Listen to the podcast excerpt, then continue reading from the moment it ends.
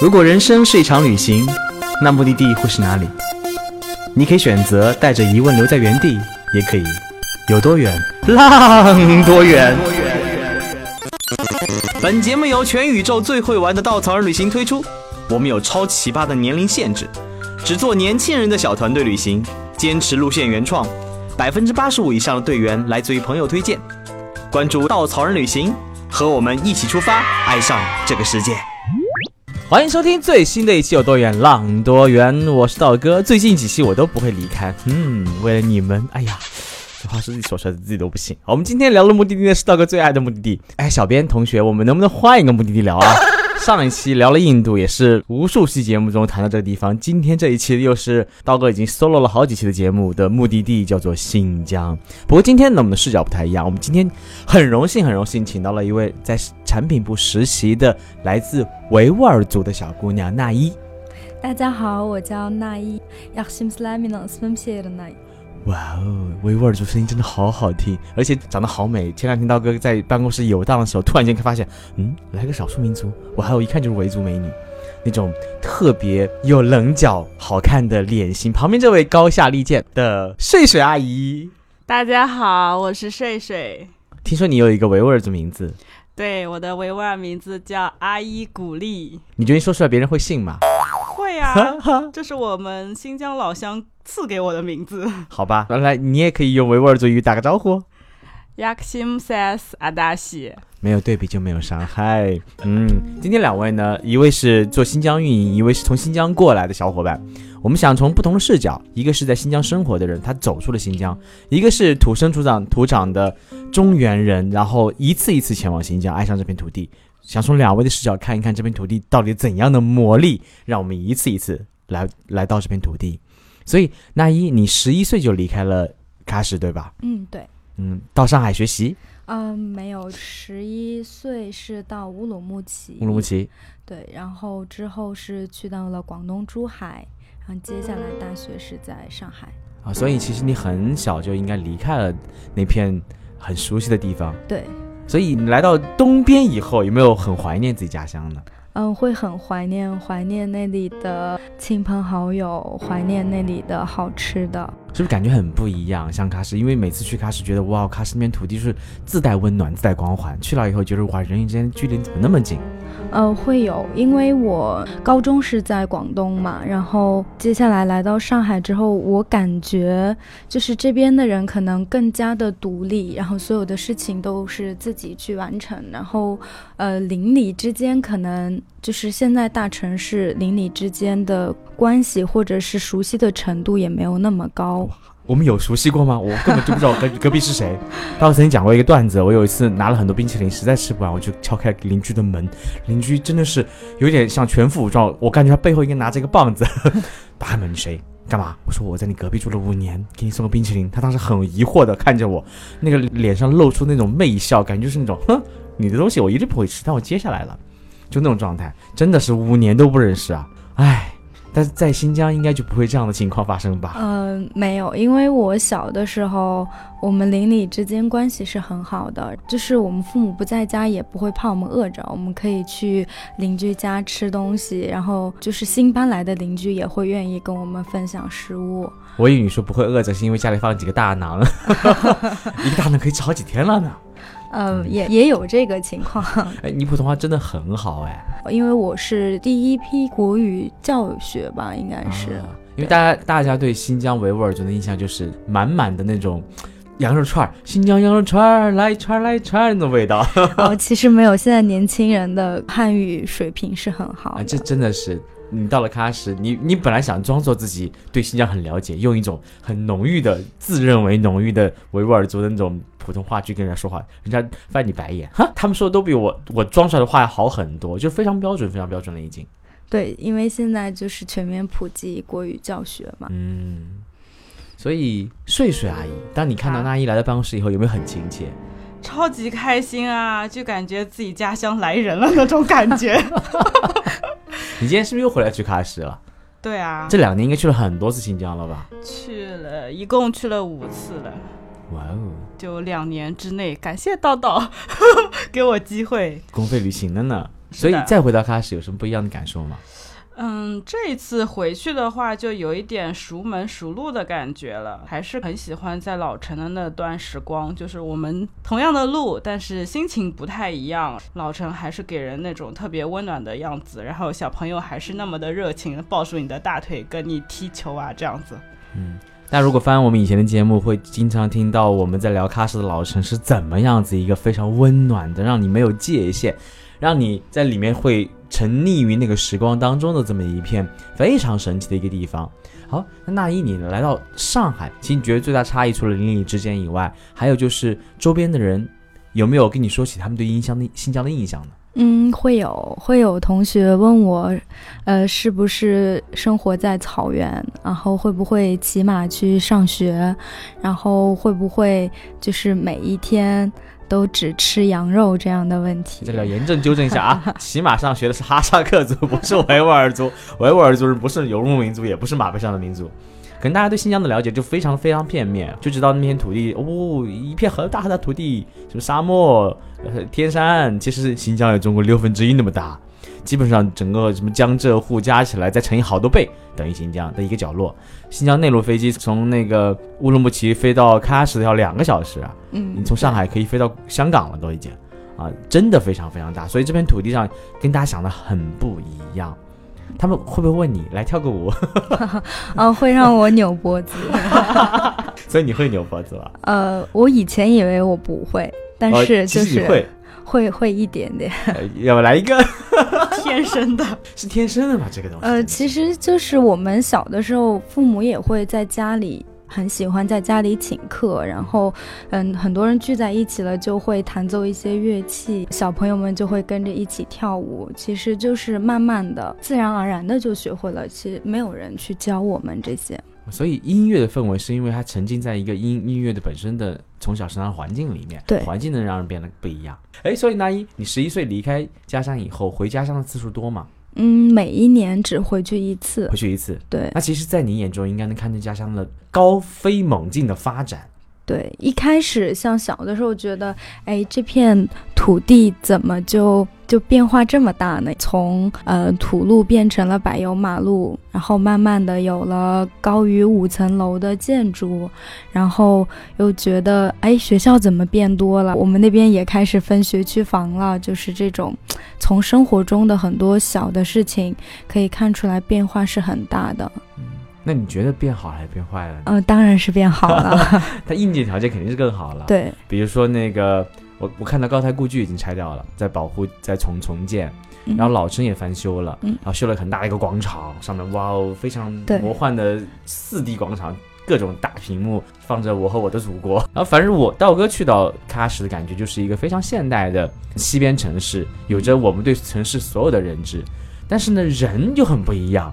虽然到处中文汉语，但每个人长得又是那种金发呃不能叫金发碧眼，就浓眉大耳，非常典型的异域风情。嗯，走走在这个城市里面，感觉就是哇，你在中国，这不在中国，你在中国，你不在中国，那种强烈冲击还特别有意思。所以除了硬件的变化以外，你觉得人有没有什么变化呢？嗯，就比如说，现在年轻人就越来越时髦。就比如去年，呃，嘻哈风很热，然后回到那边会看到，呃，小朋友们很小的小朋友们也穿的很嘻哈，就是那种，其实就是跟着国家的变化是差不多的，就是是同步的。哎，嘻哈风这很有学。那个前前两年流行的说唱节目，好像得冠军的都是新疆人，对，啊、有有新疆的维族人，有有名新疆哈萨克族人，有新疆汉族人，他们都很喜欢说唱。是哦，我们有一个呃喀什本地的艾热是去年哦，对对对，艾热。的冠军，对，然后他他就是本地人，哎，那你出来以后，你跟平时以前的同学还有聊，还有接触吗？嗯，会有一些，他们会对整个西边跟东边的这种融合的认知有什么不一样差异？他们羡不羡慕你，或者想不想出来看看？嗯，我身边其实大部分同学都有一起出来，然后有中途放弃，呃，我不能说放弃吧，就是有中途觉得一个人在外面比较辛苦，然后又选择回到父母身边的这样的同学，但是他们觉得在父母身边也挺好的。然后我们出来之后看到了，就比如说我现在在上海看到了全国最发达的一个地方，然后会会接触到每一天会有不一样的新的东西给到我，然后我就觉得自己也挺幸福的。可能就是在得到了某一些东西的时候，就失去了一些，就是跟父母相处的机会。然后我那边的同学可能在这边读过书，再回到新疆的同学，有的时候会有一点点遗憾，但也很满足。那出来，我相信已经快十年了。嗯，这十年当中有没有什么不一样的改变？比如说刚开始的时候，大家会有一些误解，比如呃，或者说呃，会遇到很多很多好的人、不好的人、好的事儿、不好的事儿。嗯到现在，你觉得十年，呃，整个东边、整个内陆对西边的看法有什么改变吗？嗯，我从我身边的例子说吧，我现在关系最好的一个朋友，他父母一开始是不让他跟新疆人玩的，嗯就是可能有一些刻板印象吧。然后，当慢慢的去接触，然后他知道其实我们不是大家想的那样。然后、哦我自己也有做一些努力去消除一些刻板印象。那现在我关系好的很多都是就是上海啊、北京。河南这些朋友都会有很多，然后我觉得就是会有一些变化，嗯，但是这个就是需要我们自己去努力。嗯，那你觉得大家会对你特殊对待吗？嗯、会有，会有。会有，就是假如你上课逃课了，大学，但是老师一眼就发现你不在了，那不是特殊对待，太容易被发现了。因为，曾经在几十年的发展过程当中呢，因为经济的原因，是有一些可能少数民族的人从西边到这边来，带了一些不好的习惯来，并不是因为他们不好。怎么说？任何地方都有好人跟不好的人，任何地方都有因为发展的原因带来一些不好的习俗和不好的。我们不能因为这样事情去对对这样的事情产生自己的偏见。的确，我们曾经发生过很多新闻报道，什么切糕啊，什么小偷啊。我一直开玩笑说，我去过新疆才发现，新疆所有的不好的人都在新疆之外，新疆全是好人。而且其实我们越来越多的在这些城市里面看到的新疆人越来越不一样。就我希望就是这个民族融合能改变大家的认知，能不要有偏见。只有你到了这片土地，你才发现你自己的曾经的认知是多么的狭隘。而且我觉得一个国家、一个城市的文明取决于对待少数人的那种怎么说对他们的方式。当你不会有任何的偏见，不会有任何的特别对待，当你跟他在一起的时候，你就觉得嗯，老朋友，正常人，或者说没有那种任何的异样的感觉。我觉得他是一个文明社会该有的状态。他们不会觉得你是少数派，我要对你不一样。我觉得那才是一个最好的、最好的城市所发展的样子。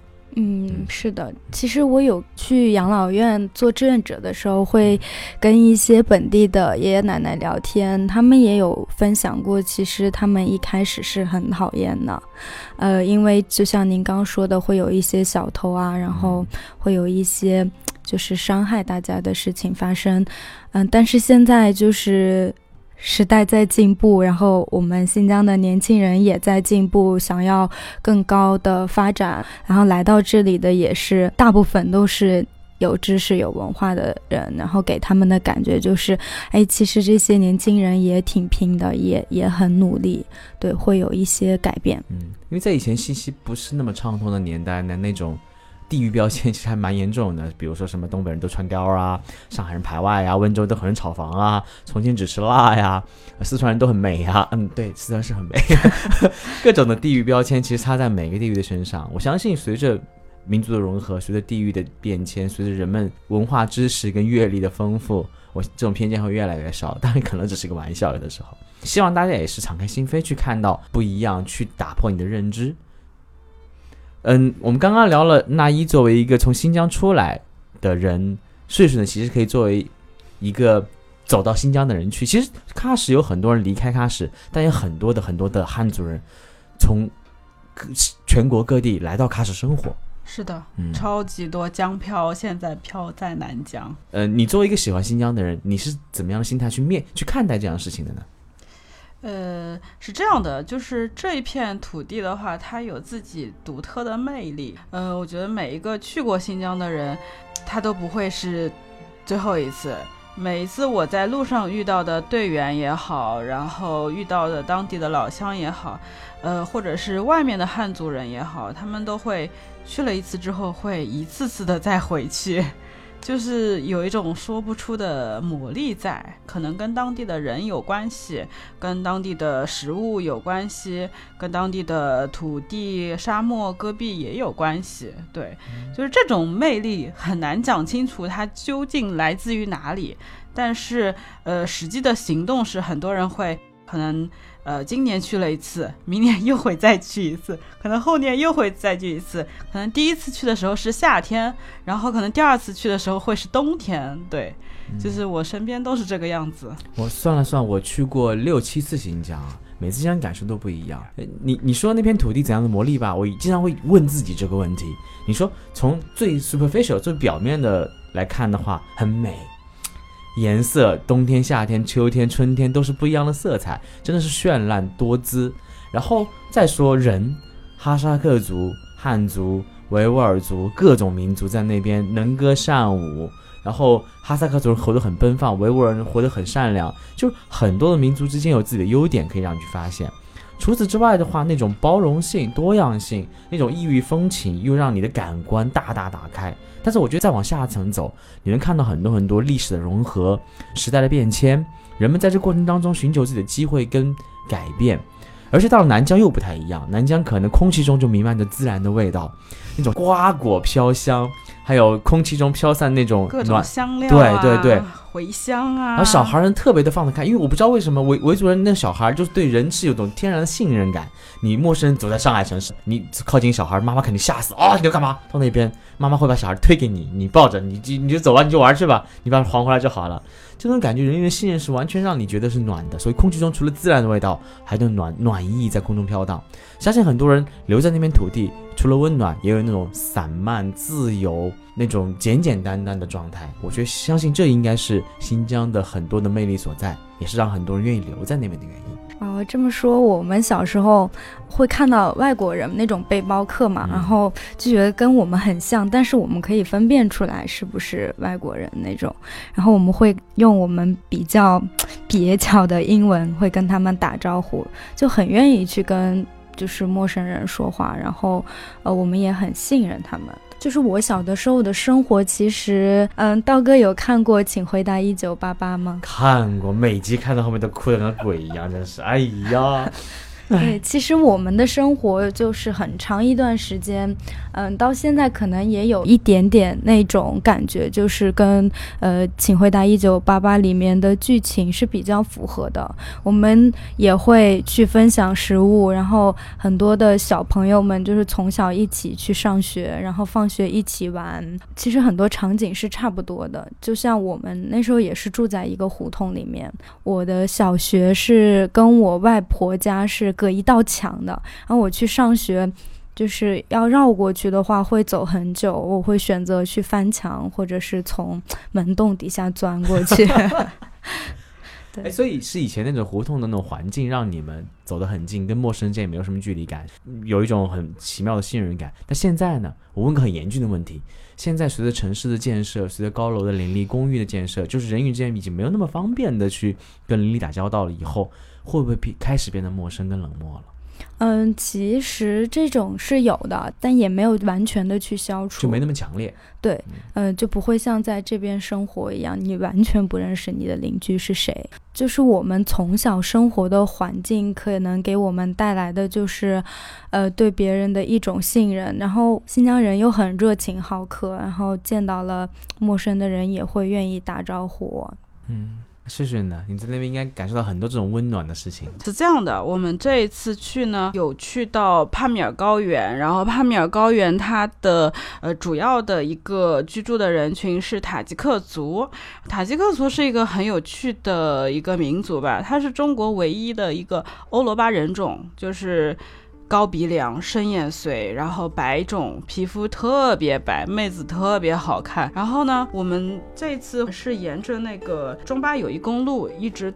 上到了红旗拉府的前哨班那个地方，大概海拔在四千七百米的样子。然后我们上去其实只是想看一看那个当地前哨班的士兵他们在那边驻守边疆的这个工作的环境，也可以遥望一下国门这样子。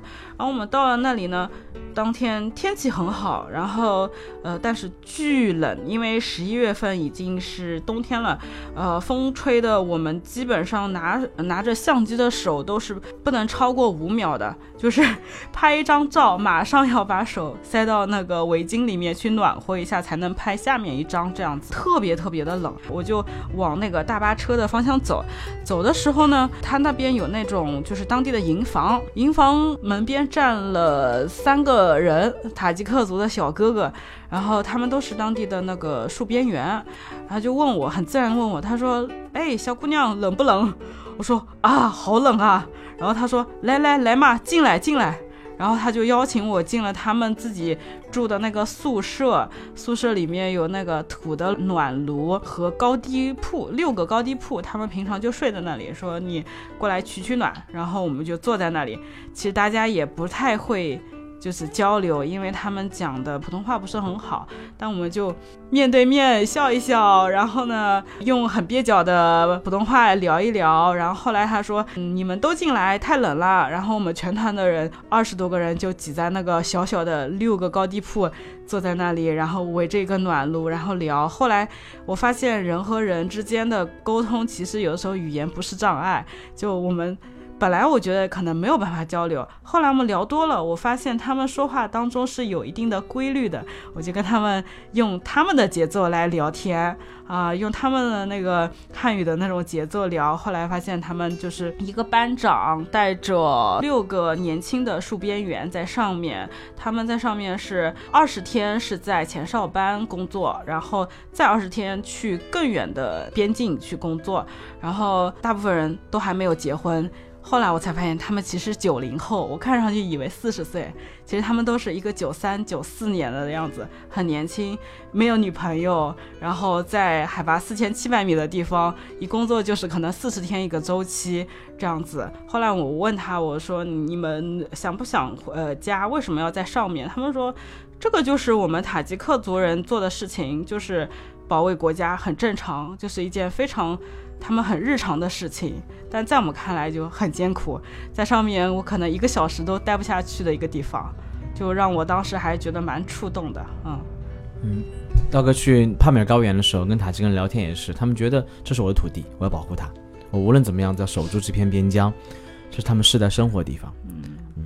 其实呃，我们今天这期节目呢，聊的更多是一个话题，这代年轻人绕不去的一个词，叫做家乡。像坐我对面的两位，一个是从新疆来到上海，设计师从安徽来到上海，小编呢从杭州来到上海，我从重庆来到上海，而更多的人离开上海，可能到了边疆，到了南疆，到了东北，到了海南，甚至离开了中国。家乡是我们心中萦绕不去的一个最柔软的地方，无论选择离开家乡，回到家乡，还是怎么样，都是一种生活的选择。我相信我们这代人，家园故土，故土这件事情不是那么的重了。但骨子里流淌的家乡的血液，我们应该带着。我希望我能展在上海展现出重庆那种豪爽，那一在展现新疆人本身完全不一样的，可以打破别人认知的那些性格特点，留着你的温暖纯良。每个地方的人呢，都把自己骨子里最好的东西带到另外一个家乡，让那边家乡的人认知，原来人是这么的不一样。我希望每个人离开自己家乡的时候，留着自己家乡最美好的那个底，然后在现在的。新的土地上生根发芽，成为你新的家，这就是家乡对我们的意义。我心中有家，家中留着我最美好的东西，我把美好的东西带来新的家，让这片土地变得越来越好。好了，再次感谢睡睡和那一分享你们离开家乡和到新的家乡的故事。我们下次再见，下期见，下期见。